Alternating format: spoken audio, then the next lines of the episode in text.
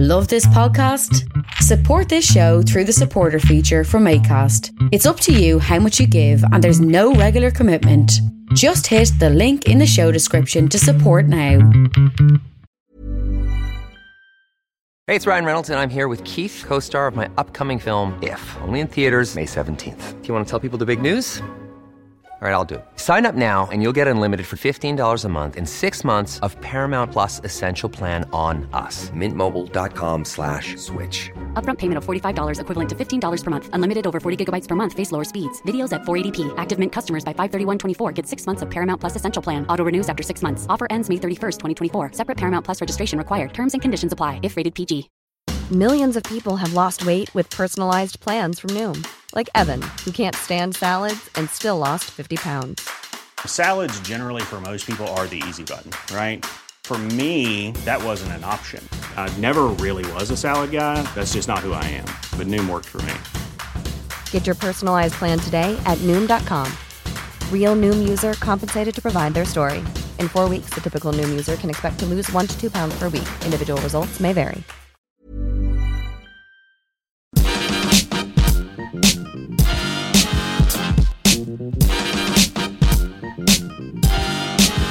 Hello and welcome to the Partly Political Broadcast, the comedy politics podcast that brings you all the news you need and more, which you don't need and don't really want. And then all that excess news goes to waste when it could have gone to some poor kid in some part of the world where they don't get news and are disturbingly content. I'm Tiernan Douieb, and the results of the general election in the Republic of Ireland show that the country is on a progressive streak. Same sex marriage, legalising abortions, and now, in 2020, Irish citizens have overwhelmingly voted in favour of having a three way. Actually, the only ones who've really been screwed hard this election are the two parties who for nearly a century have passed power between them like irresponsible electricians. Centre right parties Fianna Fáil and Fine Gael are currently, as more than half the seats have been counted, in second and third place, as it seems after one crashed the economy and the other pushed austerity measures through Ireland, voters have now decided the best place to make cuts is with their seat share. In first place, left wing Republican Party Sinn Féin, showing how times change. I mean, once they had to be overdubbed by an actor on TV, now they have the voice of Ireland's youth instead. Polls show Sinn Féin leading all age groups under 65, voters not put off by opponents' claims that the party is still affiliated with the IRA. Is it that young people don't remember the Troubles, or is it that it's largely made redundant by over 200 people in Ireland dying of homelessness in the last four years? Under Fine Gael's leadership, if anything, more balaclavas might have actually saved lives. But Sinn Féin in 2020, led by Kathy Bates' most famous role, Mary Lou McDonald, have promised rent freezes, a big public house building programme, that's social housing by the way, not pubs, there's already loads of those, and they were pro immigration, which helped their campaign as only 1% of Irish people thought immigration was an issue. Of course, you can't have the Irish be anti immigration, as they're always in need of people to head to them in order to make up for all their citizens that have fucked off elsewhere. Incumbent Taoiseach and rejected Aardman claymation character Leo Varadkar had aimed to rally support for his party Fine Gael by his supposedly tough stance in the Brexit negotiations, but absolutely no one really gave a fuck. As let's face it, for Ireland, Brexit has just been an exciting time where they've got to see the Conservatives cause violent divisions to their own country for once. Both Fianna Fáil and Fine Gael have said they wouldn't go into coalition with Sinn Féin, and McDonald has said her party have reached out to smaller left wing parties such as the Greens and Labour to see if they can form a government without the two former biggest parties. So, can Sinn Féin unite Ireland? Will the Republic end up like the North with a dysfunctional power sharing agreement? Or will there be another election? One thing is for sure, and that's that the two party system in Ireland is over. And based on my visits there, it definitely suits them to have a lot more parties than that going on for days and days and days. While Ireland's parties look to build political bridges, in Britain, Prime Minister and look, there's some sort of pupae living in that torn sofa, Boris Johnson is still insisting that an actual bridge should be built in the sea between Northern Ireland and Scotland, because it's no longer just disbeliefs that he wants to waste money suspending. It's already being called the Boris Bridge, which means it'll probably bend in whichever direction it thinks is popular that day. As mentioned before many times on this podcast, Johnson is the nemesis of bridges, both metaphorical and physical. Arch nemesis, if you like.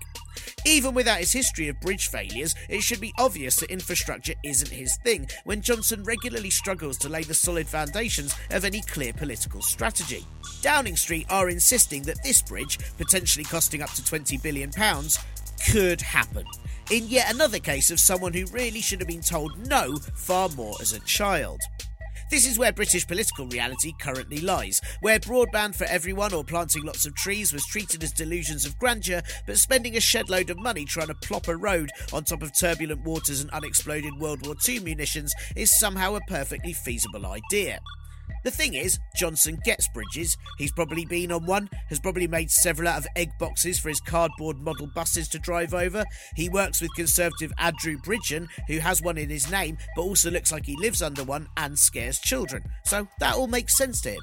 Sadly, according to recently sacked president of the UN Climate Change Conference and someone who definitely says it's wine o'clock nearly every night, Claire Perry O'Neill, she revealed that Boris doesn't really get climate change. So that's bridges, but not climate change. But how's he meant to? He spent his life going from Eton to the Bullingdon Club in Oxford to the Conservative Party and the Telegraph. So how's Johnson meant to have any idea what a non toxic atmosphere is like? At the COP26 launch, Johnson claimed that this is the year we will have the courage to create a cleaner and greener future for our children and grandchildren. And that's quite a bold claim from a man whose party is deporting 50 people by plane to Jamaica, separating them from their families in the UK. I mean, that's unnecessary pollution and the destruction of families in one, which is the exact opposite of helping kids. You might as well say you're investing in their future by burning all their school books in a coal fire or firing all the fruit and veg into space. A leaked draft of the review into the Windrush scandal said that the government should consider ending the deportation of foreign born offenders who came to the UK as children. I mean, it's a bizarre thing to do, isn't it? We're basically saying to other countries, well, it was our system that failed them, so you deal with it. Most of those on the flight this week have only been convicted for minor offences and have no friends or relatives in Jamaica, so this is less a well thought through criminal punishment plan and more a lazy idea someone got after watching one of the many celebrity shows where people get booted off a plane to try and survive, forgetting that it's only entertaining to us because those people have consented to that happening and all of those celebrities definitely deserve it. Shitter superhero ever, Suella Braverman, accused Labour of shrill virtue signalling and faux outrage by objecting to the deportations. And MP and NEC, Kevin Foster, said that they'd completely lost the plot. But if, as they say, these deportations are necessary because some of those that will be on board had committed such crimes as drug offences, then why hasn't Chancellor of the Duchy and Meat Bagpipe Michael Gove been catapulted to Aberdeen yet? The one this week is the second immigration removal charter flight to the Caribbean this year, even though they were meant to be paused after the Windrush scandal was exposed in 2018. The report into the scandal is titled Lessons Learned, but sadly it seems that the only one that was was if the government released some bullshit about bridges, then no one will notice them just deport a load of black people for no reason this time around. Meanwhile, Shamima Begum, who was groomed aged 15 to leave the UK and join ISIS, has lost her appeal against the government's decision to strip her of her UK citizenship, probably on account of her views not fitting in with their fundamental hostile regime, which involves forcing the country to go along with their extreme beliefs. The Special Immigration Appeals Commission said that Ms. Begum could get citizenship from Bangladesh as she is of there by descent. Yes, that's how the UK now gets away with the international crime of making someone stateless by saying that if your grandparents are from somewhere, then so are you. On the plus side, this means all we have to do now is find Boris Johnson guilty of some minor criminal activity, and finally the US can have him back. The Culture Secretary, Baroness, and person who meerkats would tell to chill the fuck out, Nicky Morgan, has launched a consultation on whether non payment of the TV licence should stay a criminal offence, as otherwise they'd need a lot more planes ready and it's getting really costly. She told the BBC that they need to change with the times if they want to stay relevant, just like she's done by throwing away all of her principles in order to get a peerage. Apparently, the enforcement of the licence fee punishes the most vulnerable, said Morgan, and that's not fair of the BBC to do that, as it's the government's job. The licence fee is going up by £3, meaning it'll cost everyone 43p a day to have the entire range of BBC services, all the way from CBeebies, which look, I'd gladly pay my entire wage to because it means I can quietly cry into my coffee at 5.30am while my daughter watches it on the iPlayer, all the way to radio services including Radio 3 for when you need to hear the distant sounds of something throwing pebbles at a shed as someone else plays a recorder the wrong way round, all the way to BBC News, which fulfills all your needs for a channel that keeps confusing black female MPs with each other because they really aren't even trying. I joke, but based on the US system, the alternative to the BBC would be paying even more for even less of that, which would be even less impartial and throw in an ad break every time someone took a breath for some sort of reconstituted animal part squished into different satanic symbols and with a cheesy topping made entirely with E numbers. Luckily, Morgan has announced a simple payment plan to help those struggling to pay the licence fee, something that happens when your universal credit isn't paid on time, your zero hours job gives you no work, or the government forcing to implement the BBC licence fee themselves now means that they can't afford to scrap it for over 75s anymore. I do wonder just how much money would be saved if the Conservatives opted for preventative rather than reactive strategies and just stopped doing anything at all. Over in Oppositionville, the Labour leadership has got, well, like all other politics, as the campaigner favourite to win and what if Beavis and Butthead had a kid, Sir Keir Starmer, was accused of data scraping, which for someone who looks like he escaped from a 90s virtual reality game sounds quite painful. These allegations only appeared after Starmer's team accused background extra from Bing, Rebecca Long Bailey, and her team of a data protection breach.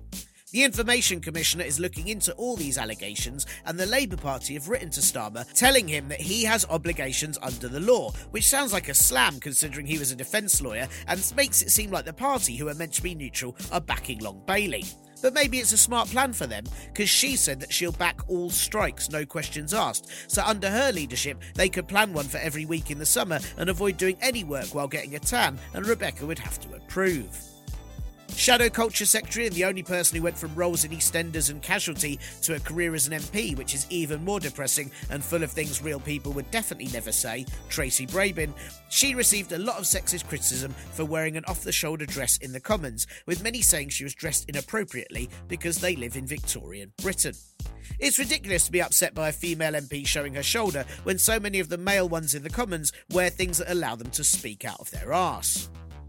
In the US, president and face swap between a Pekingese dog and some overheated silicon sealant, Donald Trump, avoided impeachment by a Senate vote of 52 to 48, because one day we'll find out that that code is an ancient demonic curse symbol or the coding that causes a glitch in the Matrix. All the Democrats voted to impeach Trump, which is unsurprising, but so did Republican and generic politician from a cartoon, Mitt Romney.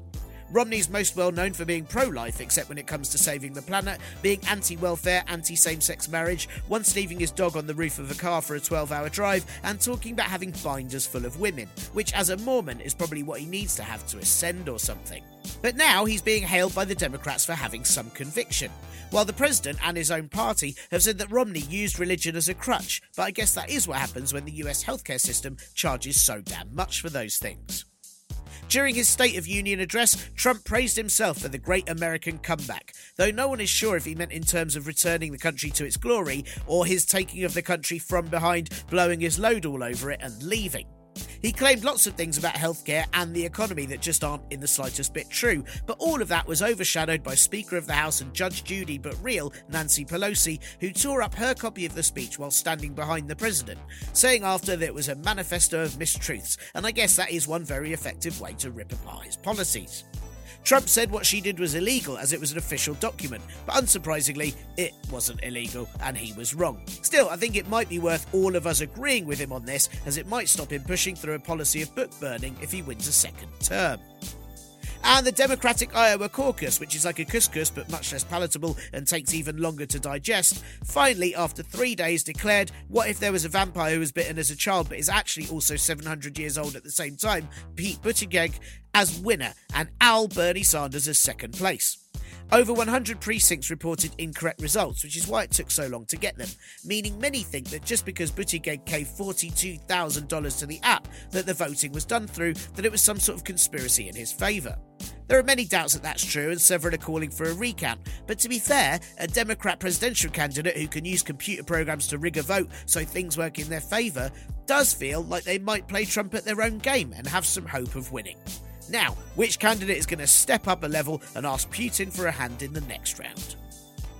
Lastly, SNP MSP, Scottish Finance Secretary, and man who has the sort of suspicious kind of shiny complexion, like he spent hours licking his own face, Derek Mackay, resigned just hours before the Scottish budget was to be announced, after it was revealed that he'd sent a 16 year old boy 270 messages via Facebook and Instagram. No one quite realised that was what he meant when previously Mackay had been very vocal about wanting to get 16 year olds involved in politics. Bodyguard of former Prime Minister and fleshlight David Cameron got in trouble after leaving a gun in an airplane toilet, which now means he's the second most careless fuckwit in his travelling party. And Prince Andrew has asked to defer his promotion to Admiral on his 60th birthday later this month, but the date will still be marked by the ringing of the bells at Westminster Abbey, probably like some sort of alarm system to warn any young women to stay indoors for their own safety. The Prince has personally delivered a message to China on behalf of the Queen and will next be asked to personally deliver a message to the war zone in Yemen and then wherever it is that hungry tigers might be. It is risky sending Prince Andrew to an area where the coronavirus is, though, as parasites just tend to help spread diseases. What's new, Parpole crew? Uh, how exciting was it that Parasite won loads of Oscars? Um, I just said Parasite in that last line. That's what it made me think of. Anyway, I was all like, I don't know why anyone gives a shit about the Oscars anymore. But then the best film, and it's so damn good, won lots, and I'm all happy about it. I'm really excited to see how Hollywood learned from a South Korean film winning loads of awards by no doubt doing a completely all white US remake where Scarlett Johansson plays at least three of the roles. Uh, that is exactly what would happen. Um, I am a little bit croaky, uh, as you can probably tell from that intro. Uh, I've had a weekend of croakiness. Uh, sorry for any terrible Irish pronunciations. And Pete Buttigieg, Buttigieg, Buttigieg, Buttigieg, Butter, buttered egg, Buttigieg. Buttigieg, Buttigieg. How do you say it? No, no one will ever know. Um, yeah, I've had cold and storm. Ciara, did you survive that? I'm not saying it was windy where I am, but there was a point where I looked outside the window and a man was taking his dog for a fly.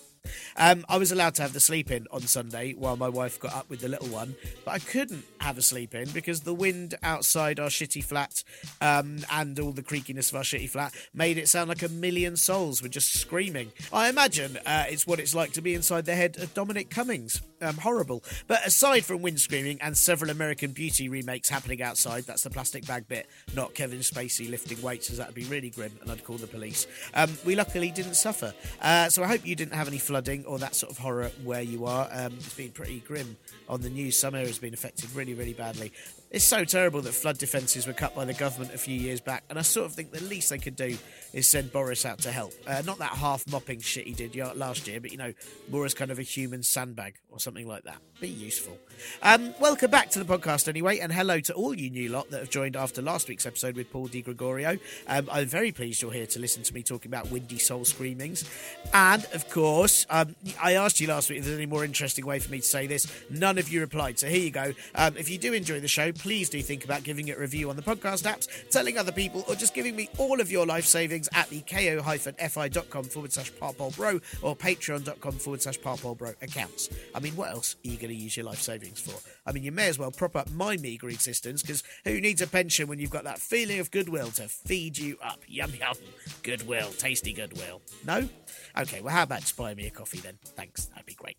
Um, there's not much to tell this week, but thanks if you came to our Kids Politics show at the Pegasus Theatre in Oxford last Saturday. Um, it was a lot of fun, even if the main solutions to a problem of sharing sweets between too many people um, was just a fight for them. That's what lots of the kids said. One of them said it was fighting for them pretty much in the air, one of them on the ground. Uh, so we all think Oxford is full of brain boxes, but no, they just want to hit each other for sweets, which explains quite a lot. Um, the next two shows of How Does This Politics Thing Work then are at the Greenwich Theatre on Tuesday, February 18th at 2pm and the West End Centre in Aldershot on Friday, 21st of Feb at 2.30pm, both in half term, when you don't know what else you're going to do with them. What else you can do with them? It's a whole week, they're just around.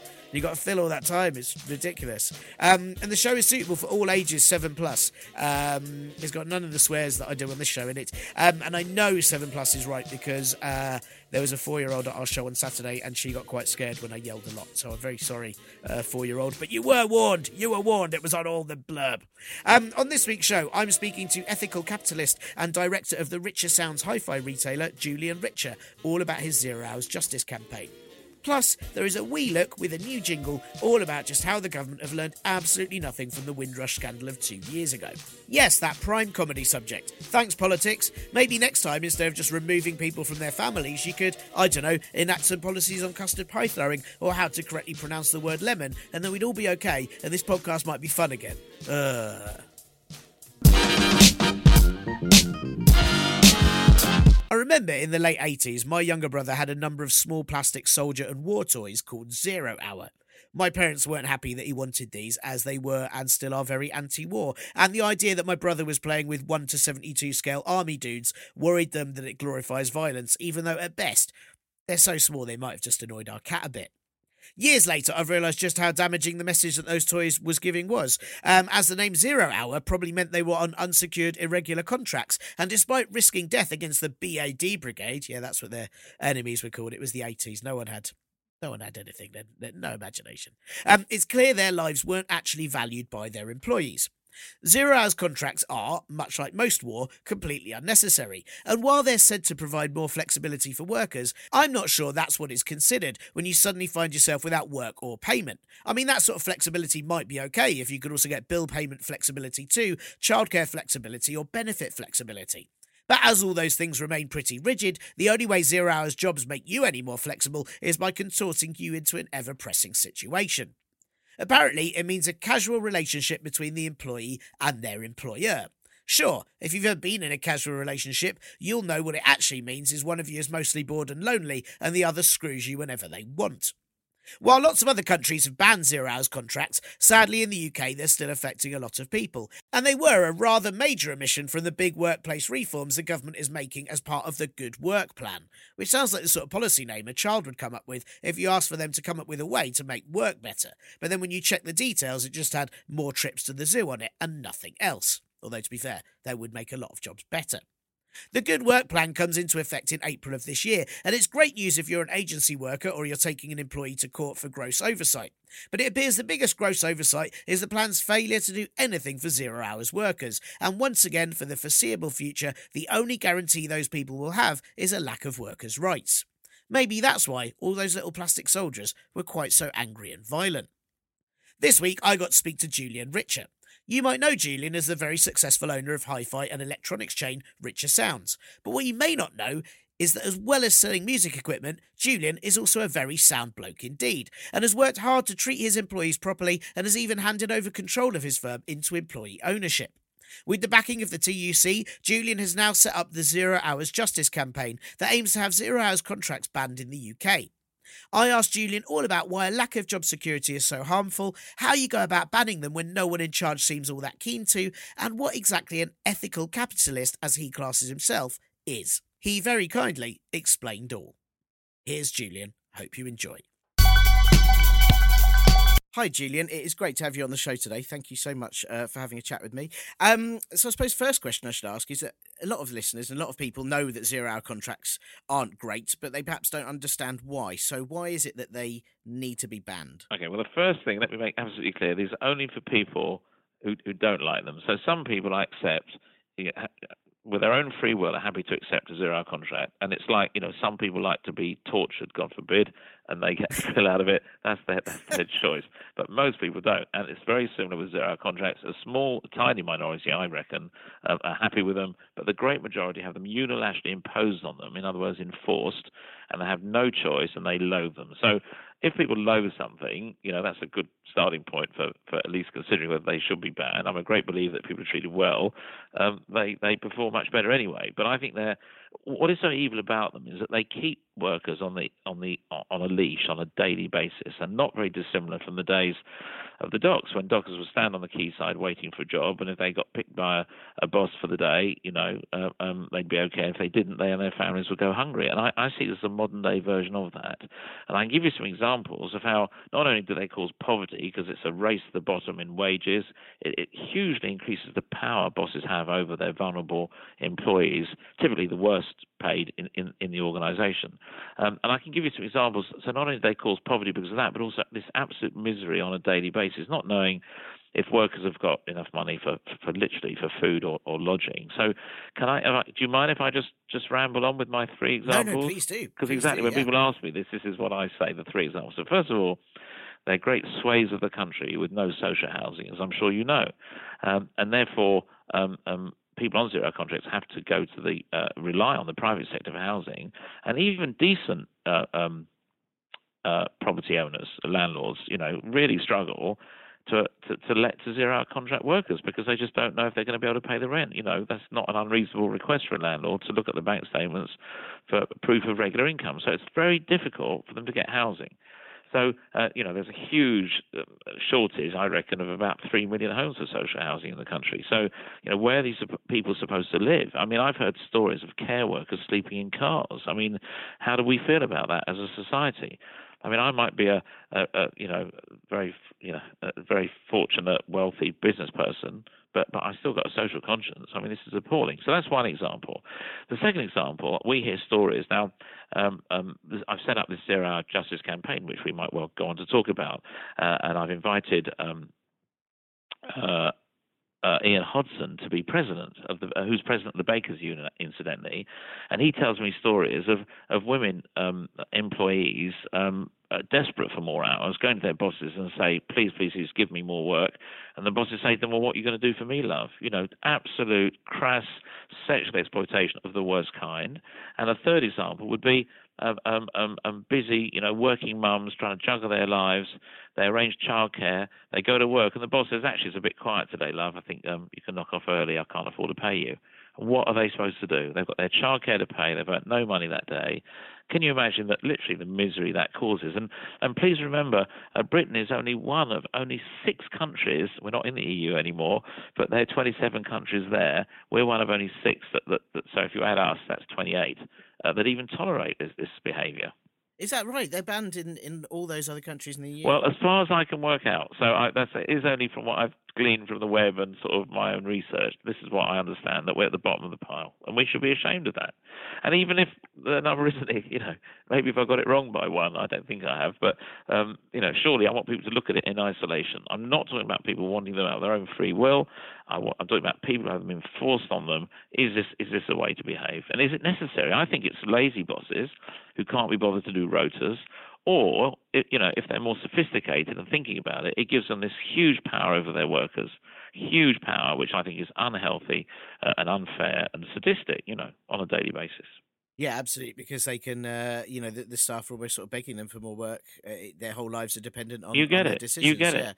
Which is awful. And and is that the main reason that zero hour contracts you think have kind of come in in such a swathe in this country? Is just that it gives more power to, to bosses? Is it is it financially beneficial to them as well?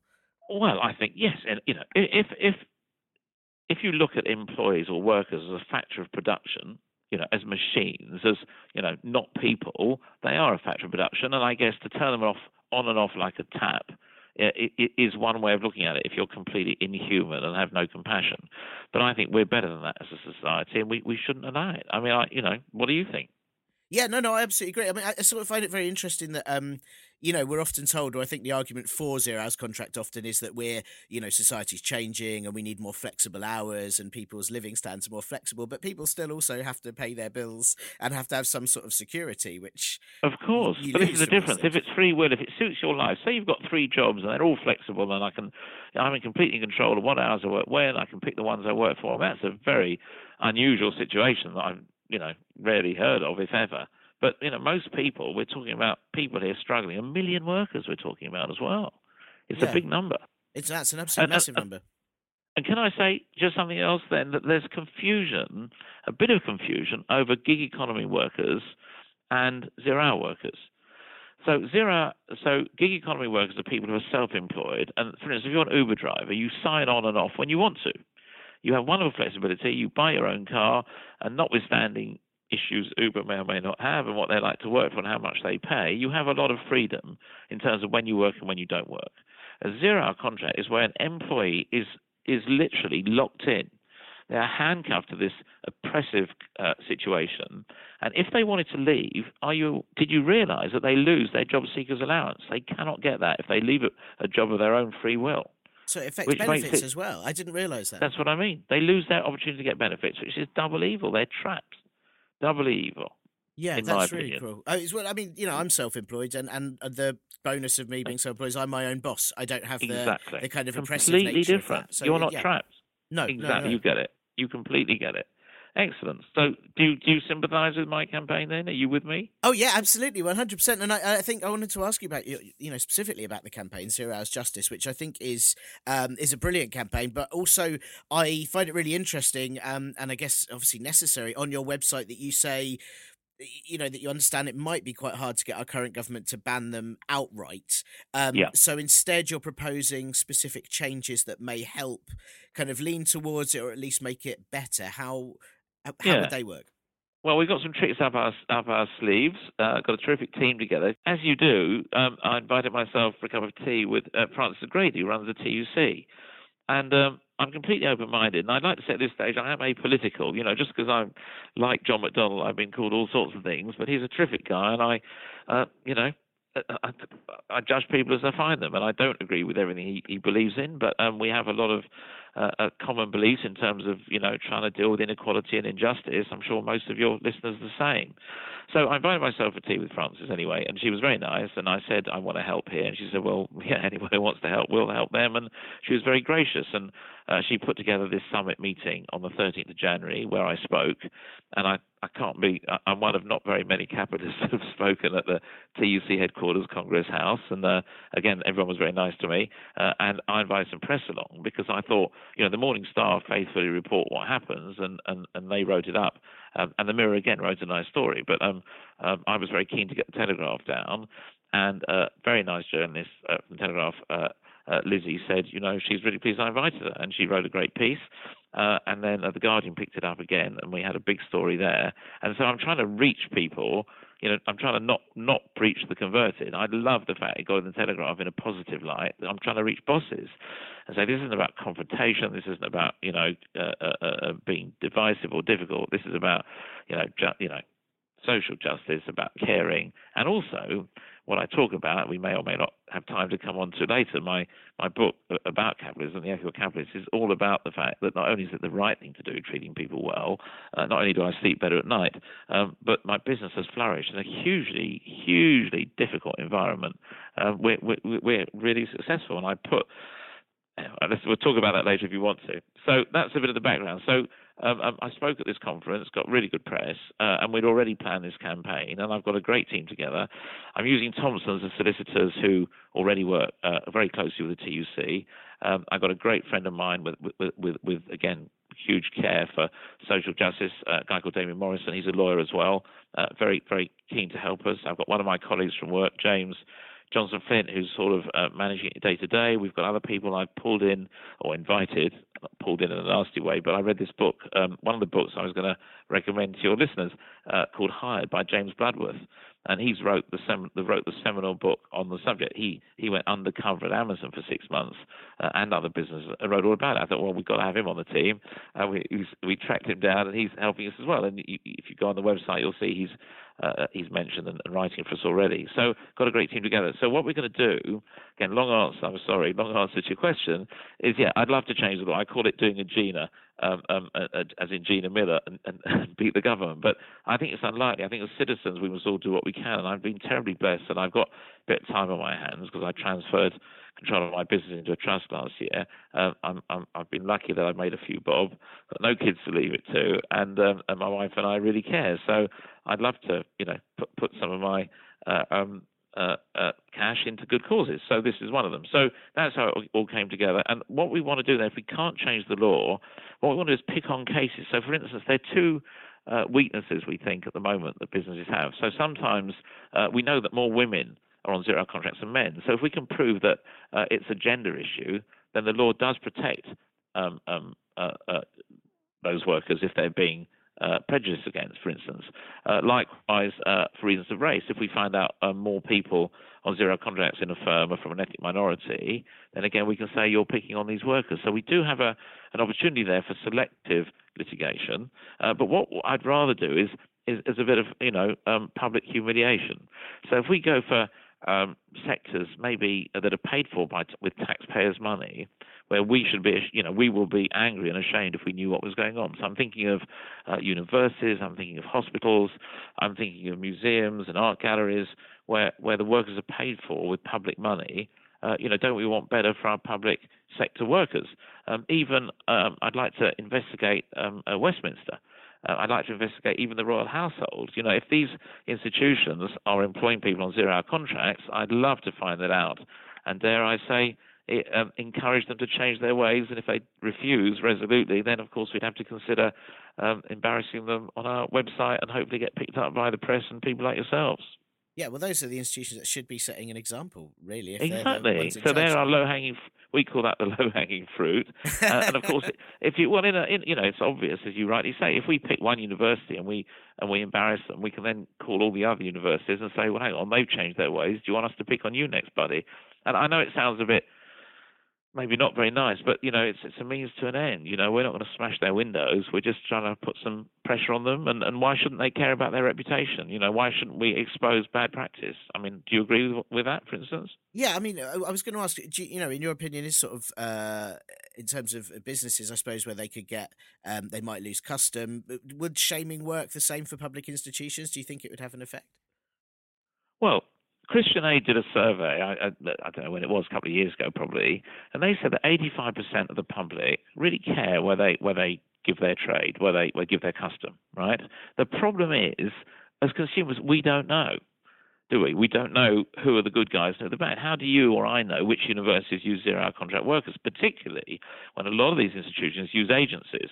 So they say, oh no, no, we don't use zero-hour contracts, but the agencies they sub their, you know, their cleaners or security or drivers to are, are happily getting on with it. So, um, um, so what we need is visibility. So one thing I'm doing, and I don't know if I'm allowed to even talk about this today, but um, I'm setting up quite separately, nothing to do with this, but I'm setting up a good business charter to encourage uh, better business behaviour, and that is an accreditation scheme. And the idea being G, the Good Business Charter abbreviates to GBC. If you have a C2 cafes and one's got a GBC sticker on, this is my dream, by the way, um, if it got picked up widely, that you'd pick the GBC sticker uh, enterprise because you know they, they would care. And within that is an element uh, to deal with zero-hour contracts. So, um, okay, so for your for your listeners, are we able to say we're recording on February the seventh? So yes, it's, it's due to go out in the next, uh, be launched in the next, uh, within you know weeks. My good business charter. So yes, I've been talking about it for a while. It has been announced, and there is a website up now.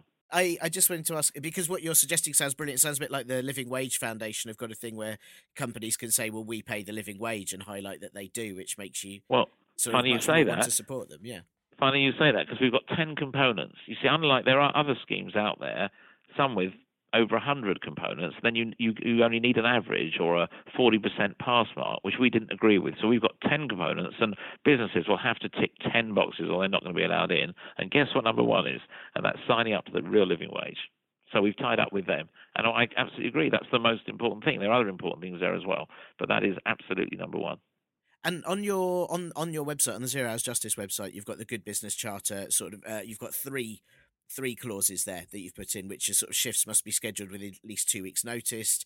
Uh, if they're cancelled with less than two weeks' notice, they'll still get paid, and workers should have a right to request a contract. Um, and uh, I, I guess, I mean, can I explain that? And you've done your yeah. homework very well. Can I just explain that, if I may? Yeah, of course. So the, the Good Business Charter, I, I, I, well. I thought it'd be fantastic to get the CBI involved um, because they have 200,000 businesses as members. And we thought if we could sell it to them in inverted commas, they would they would hopefully invite their members to join. Anyway, Simon Fox, who's our chairman, who used to run the Reach newspaper group and a great supporter and friend, said, "Look, how can I help?" And he got brought the CBI to the table. It was actually a conference call, and I was deeply sceptical because obviously if their members are going to have to pay the real living wage, they might not be terribly enthusiastic if they weren't doing so already. But the but the CBI were terribly supportive and positive, and they're actually on our board. So the Deputy Director General, uh, Josh Hardie, is a trustee of the Good Business Charter. Now. I wanted to get rid of zero-hour contracts completely, but as in life, one has to compromise. So we came up with this compromise, which he got past his members, which I thought was brilliant. Because to be to be fair, you know, most people can manage if they're given two weeks' notice of shifts. None of this turning up for work and being sent home early nonsense. And if they cancel the shift, as you rightly picked up, less than two weeks, they're going to get paid anyway. And he got the CBI, he persuaded the CBI to agree to that, and that's now part of our Good Business Charter components, as you rightly spotted. Well done.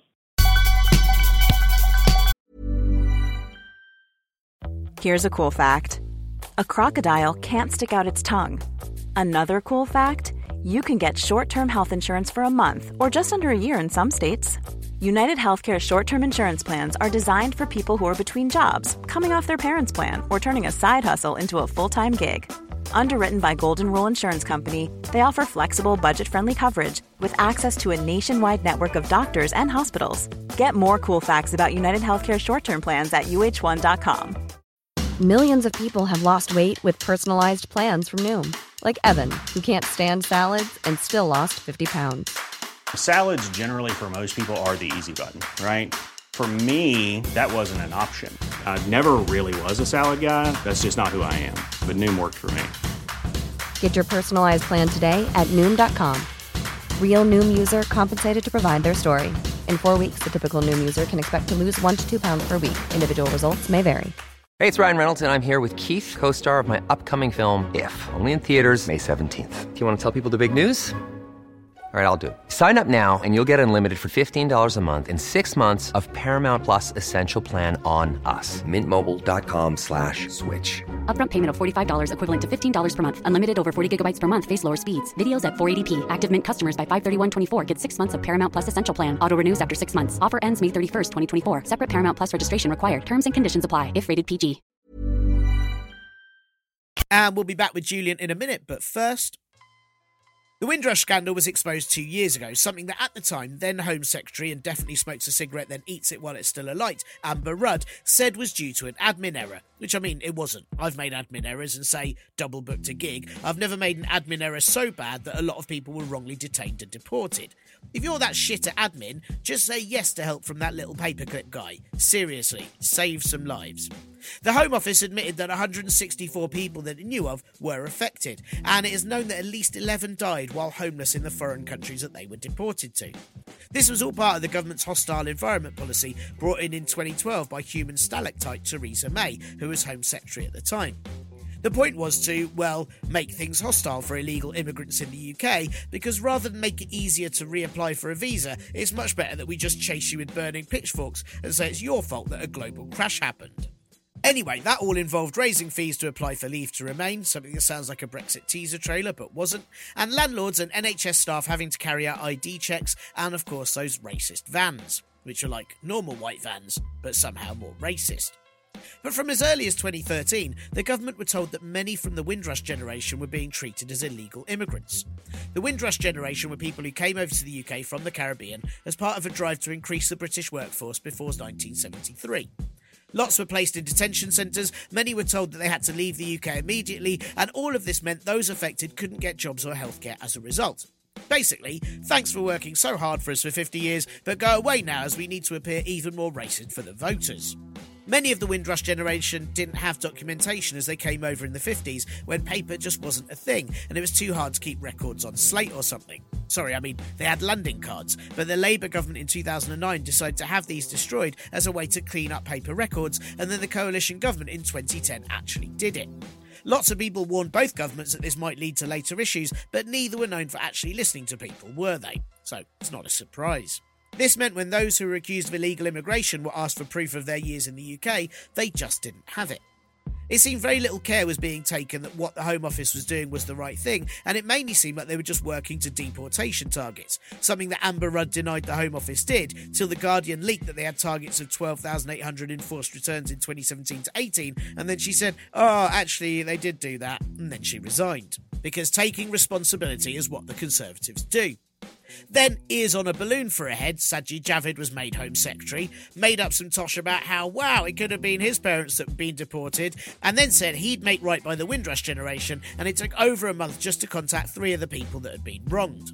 By June 2018, just under 7,000 potential Windrush cases were identified, and 1,600 were given documentation, and commercial flights deporting people to the Caribbean were paused, like you do in a game that you're temporarily distracted from and hope to get back to as soon as everyone stops annoying you. But it was discovered at the beginning of February last year that the government had already started rescheduling deportation flights to Jamaica, claiming everyone on them was convicted of very serious crimes such as rape or murder. But one of them was found to be registered blind and epileptic and having served a four month sentence for assault. So not only had that person already served their sentence and had the punishment for it, but then they were also being sent to a country they had absolutely no support in. Though fair play to the Home Office, deporting someone who's black, had a conviction, and a disability is basically a uh, jackpot for the Conservative Party. If he'd also run a small business or, you know, was a student as well, they'd probably have held a party as they waved him goodbye. Then at the end of February, flights were stopped again after the Jamaica High Commissioner said there were to be no more until the Home Office published its investigation into what happened. So, skip to today, and not enough has been done to apologise or compensate the victims of the Windrush scandal and their families. But the Windrush Lessons Learned review was due to be released at the end of March, overseen by the HM Inspector of Constabulary, Wendy Williams.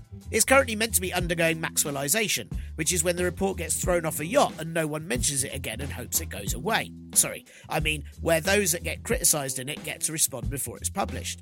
But deportations started again this month before the review was due to be published, with again the Home Office justifying it by saying that everyone on board had done terrible criminal things. But one of the cases is a young man who served seven of a 15 month sentence five years ago for a single drug related offence. All of his family are in the UK and he's only been to Jamaica once before. So why is he being sent there? Now, obviously, people that are being deported because they have a criminal conviction is separate to people that came over to the country because they're part of the Windrush generation and have been mistaken for being illegal immigrants. But Labour MP and Squirtle but big and sad David Lammy leaked some of the pages of the review into the Windrush scandal, and it recommends that no one who came to the UK as a child should be deported. David Lammy says he knows of at least five who are currently detained and due to be put on a flight, and they'd come to the UK as children. One of whom was born in the UK to a Windrush mum, and six that have indefinite leave to stay. The Home Office isn't saying exactly who'll be on the flight chartered to go this week because they've made details as secretive and untransparent as possible. So the worry is with these deportations, they're making exactly the same mistakes that led to the Windrush scandal in the first place. Campaigners had managed to save some people as the detention centres many were being held in, Colnbrook and Harmondsworth, had a nearby O2 phone mast that had been down for a week, meaning no one in there has had adequate access to legal advice. Typical O2, and then the only way you can fix it is by online chat. Yeah, nice one, guys. How am I meant to do that? Detention Action campaigners took this to the High Court and lost, but the Court of Appeal has agreed that those without access to legal advice must be removed from the flight. Although, as I record this, I've just seen someone tweeting saying that it's going to still leave this evening, so it may have already gone by the time you hear this, regardless of the High Court decision. So, what happens next? Well, the Conservatives are insisting that those complaining that they're just deporting whoever they like have lost the plot and are doing shrill virtue signalling that you can't just send people to a country they don't know, have no connections to, and mostly shouldn't have to take responsibility for people who've been brought up in, or in the case of the Windrush generation, were invited to live in the UK because our government has now decided they don't want to look after them anymore. How can you guarantee your right to live here if having a right to live here isn't actually enough? Why punish people who've already been through the prison system and then get deported after starting work again and family life? Is this our post Brexit trading system plan? Other countries send us food and we send them bewildered, upset, unfairly detained people to die on their streets. If it is, I'm really not sure it'll be that popular, especially with the US. So, who's to blame? Well, I mean, it's quite easy this week, really, isn't it? It's obviously years and years and years of Home Office cruelty and neglect, starting with Theresa May, then Amber Rudd, then Sajid Javid, and now old glass shards for a face, Priti Patel, as well as their respective PMs and parties who advocated it all and the people that happily voted for that. Although, it's not that easy because maybe I've got all of this very wrong. And actually, it's entirely Boris Johnson's fault, as he cares for all those people being deported so much that he just wants to treat them like they're his own children. It's a really sad case. Uh, I don't. I've probably not managed to put anywhere near enough jokes in there because it's miserable. Um, do follow the detention action um, group who have been campaigning in the high courts uh, to get people removed from the flight. You can find them at detentionaction.org.uk or at detention action on Twitter. And black activists against rising cuts who have several petitions against the deportations and several planned protests too. Uh, you can find them on Twitter at B A R A C U K. Do follow them. Do help out if you can. And now back to Julian. And I, I suppose I wanted to ask, like, what, why are you doing this? Because uh, you mentioned earlier that you know you're sex. You're just, no, I'm going to have to redo that. um, you mentioned earlier that you're a successful businessman. Your business done very well, and um, but you've you know you uh, you've written a book called Ethical Capitalist, and you you care, and you're doing it because you care, and that's that's really unusual.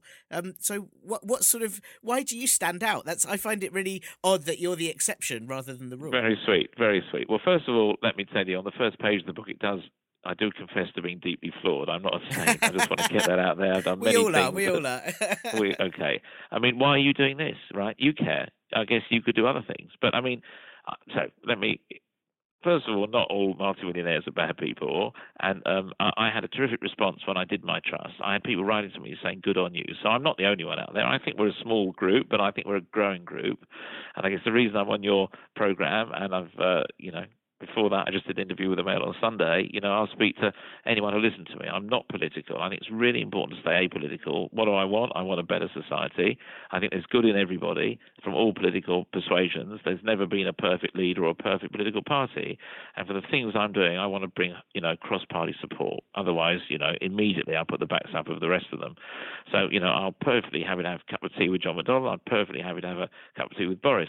So um, I haven't done that yet, by the way, but I'd love to do that in due course because what I'm talking about should be is, is apolitical. It's about injustice. It's about creating a better society. So uh, why do I do it? Why do I care? Maybe I've had some good role models in life. I certainly have feel compassion. I can't walk if I see someone fall down in the street. I can't walk past them. I mean, and, and most people can't. And just because I've been very lucky that I've been successful in business doesn't mean I'm a monster. Indeed, a lot of other business people are like that. They uh, feel the same. And the reason I wrote the book is I got sick and tired of reading bad stuff about business people because they're the ones that get the headlines. And I, I felt actually, you know, they're wrong, the bad guys. And I wanted the public or other business people to be encouraged by what I felt I wanted to say.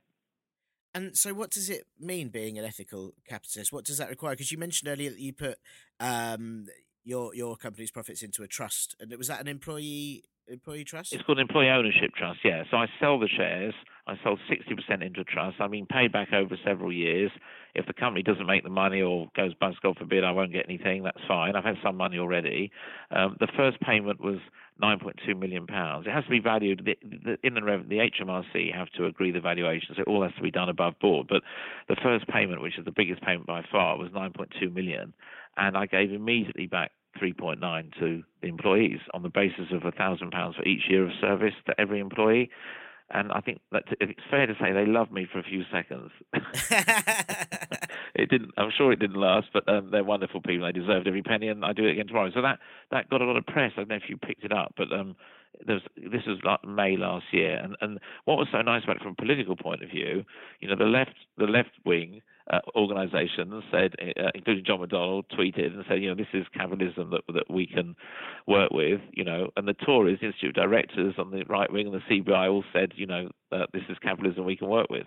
So, you know, this isn't a, a non-political story. This is this is look, capitalism is based on greed, um, um, but it's it, you know it's the one the system that works at the moment. I'd love there to be a better system, but I haven't yet discovered one that stood the test of time, so we're stuck with it. So what I argue is, you know, we need responsible capitalism. We, we all want goods and services. It's very, very important. As I say, it's the system that seems to work. Um, but capitalists must remember uh, they, demand, they depend very much on the state for support. And I'm talking about an obligation of the state for uh, uh, not only the consumers in, in the society that, that buy from them, but also the infrastructure that they benefit from. I'm talking about the roads they drive their lorries on, the, uh, the, the, police that protect their property, uh, the schools that teach their staff to read and write, the hospitals that fix their workers when they get sick. So, um, you know, to, to take money out, you know, through uh, uh, uh, crafty tax avoidance schemes uh, and using loopholes and squirreling it away into Monaco and thinking that's really funny and clever. You know, those days hopefully are over. Certainly, we're moving away from that now. If you go to Denmark, you know, it's completely socially unacceptable to to, to avoid tax, and, um, and, and people are vilified quite rightly for that with very strict um, um, penalties. So, you know, that's where I think we should be. I think if I can just tell you what the book's about, the first part of the book is then um, by being a responsible capitalist and, and, and, treating people decently, you know, not exploiting staff, not ripping off customers, paying one's tax, as I said before, it's not only the right thing to do, but your business will flourish. And I can demonstrate that in my very, very tough industry sector that I'm in. So I haven't read this in a book. I haven't been to Harvard and reported back to you. I've actually done it. And I'm one of the few people willing to criticize capitalism, I think, as far as I know, that that's actually, you know, a capitalist, a reasonably successful capitalist. So I, I do feel I'm in a privileged position, but also I therefore have a bit more authority because, you know, I'm not, this isn't party political. So the first part of the book is telling people um, explaining that to people and recommending they try it.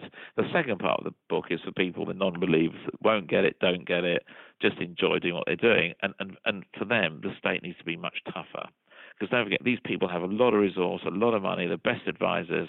If there's a tricky, crafty loophole to get out of pay, paying tax, you know, certain people will, will, will use that. And if I can tell you about tax avoidance for a moment, have you heard of um, the tax gap in society? Do you know what that is? That's the amount that's squirreled away um, by these people through aggressive tax avoidance. And that is estimated to be about 50 billion. That's B for Bravo.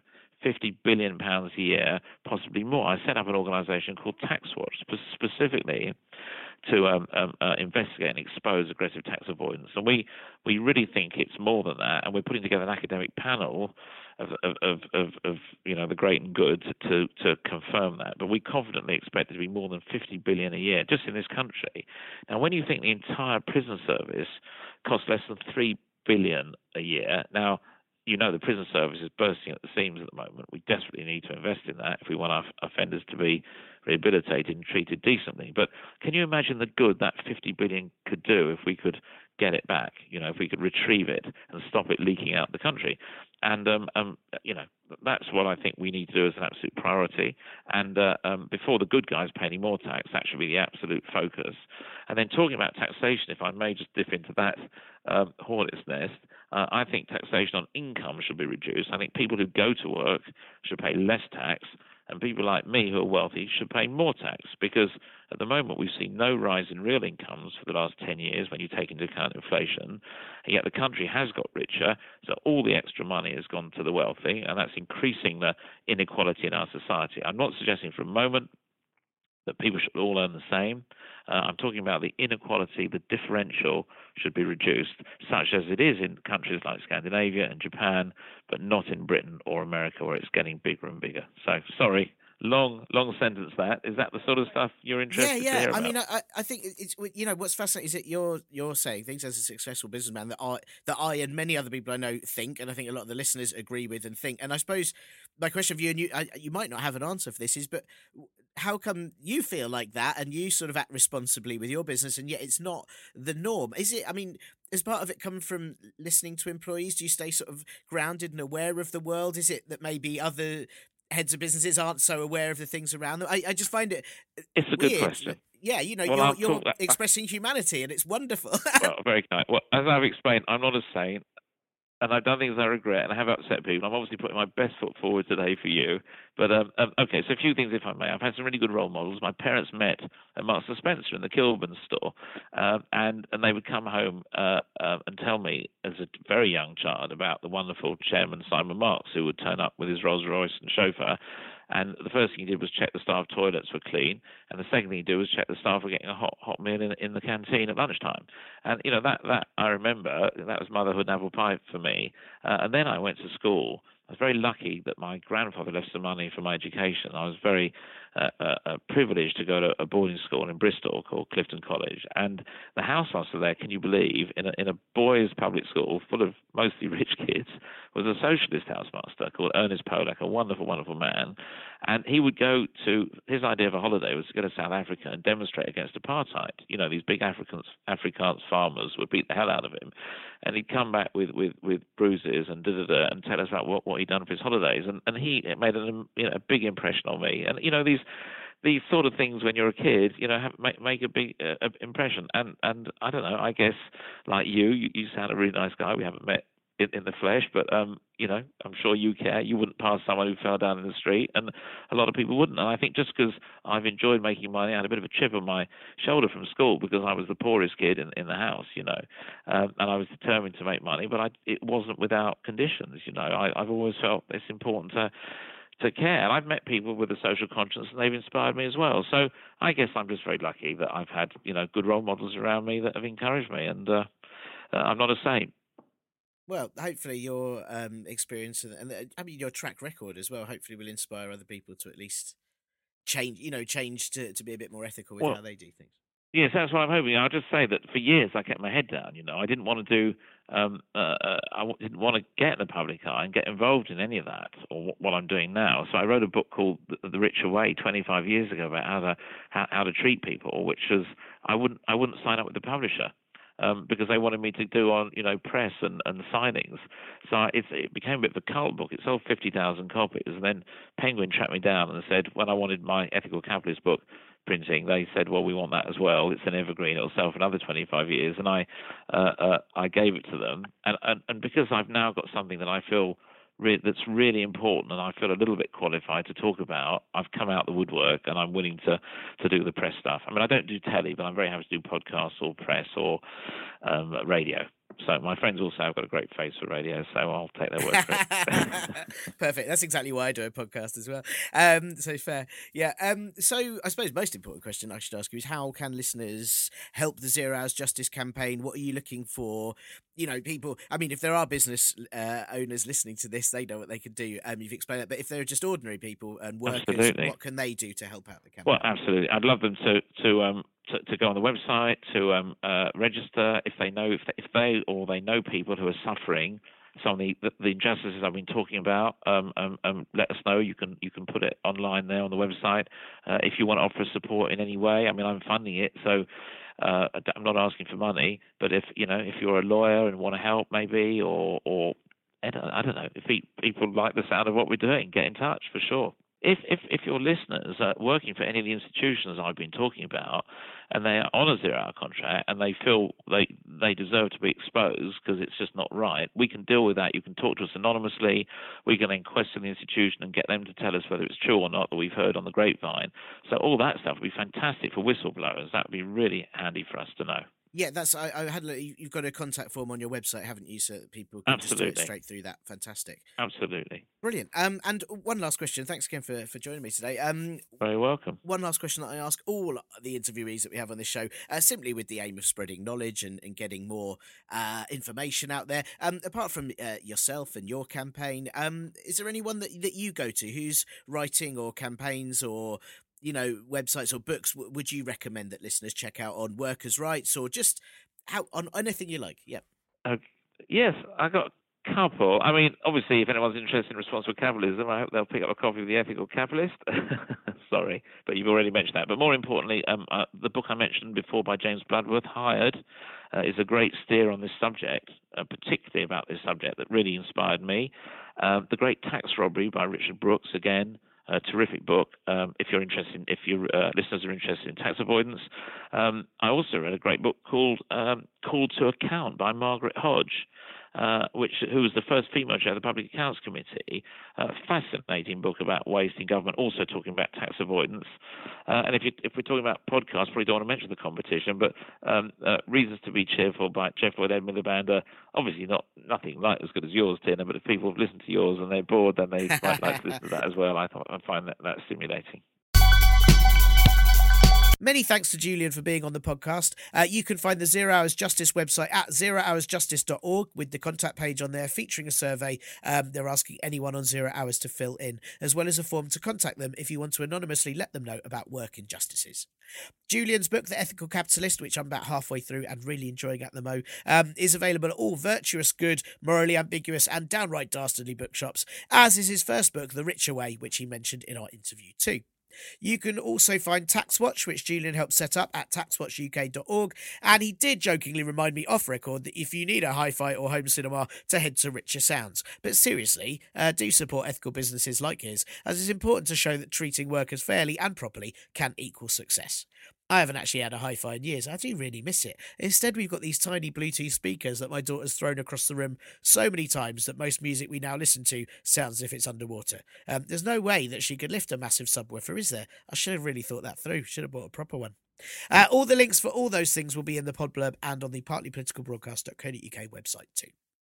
Who else shall I interview on this podcast? Is there a campaign you know of, a burning issue that needs addressing? And no, I don't mean climate change, but I also do mean climate change. Is there someone that you think would be valuable to hear from? Let me know. Uh, you can do that via at ParpolBro on Twitter, the Partly Political Broadcast Facebook group, the contact page on the website, or partlypoliticalbroadcast at gmail.com.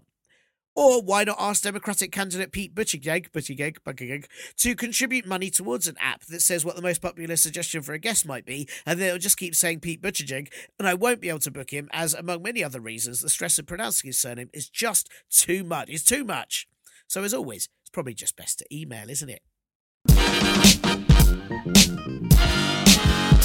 And that's all for this week's Partly Political broadcast. According to the pod stats, uh, very few of you make it to this bit of the podcast, so I might start offering some sort of industry secrets for those of you that do. Is that a good idea? Right, okay, let's try it. Uh, first up, for you audio completists, did you know that if you can do this with your fingers, yeah, this, yeah, you can see it, then that means you're part dinosaur. Yeah, are you're glad you stayed now, right? T? Hello? T?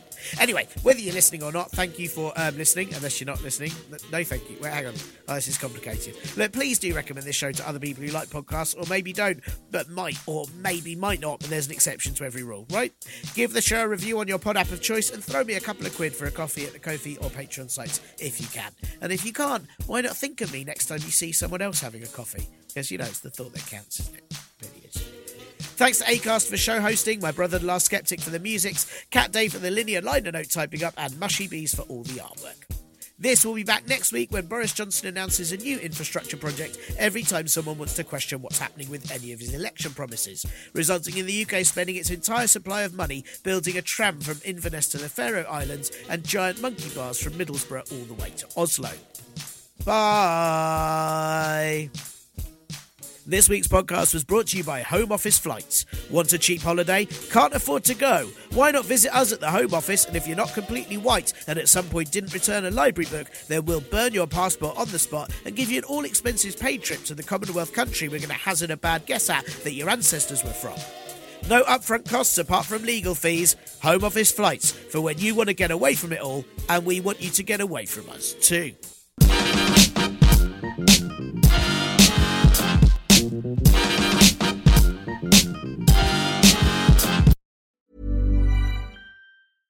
Even when we're on a budget, we still deserve nice things.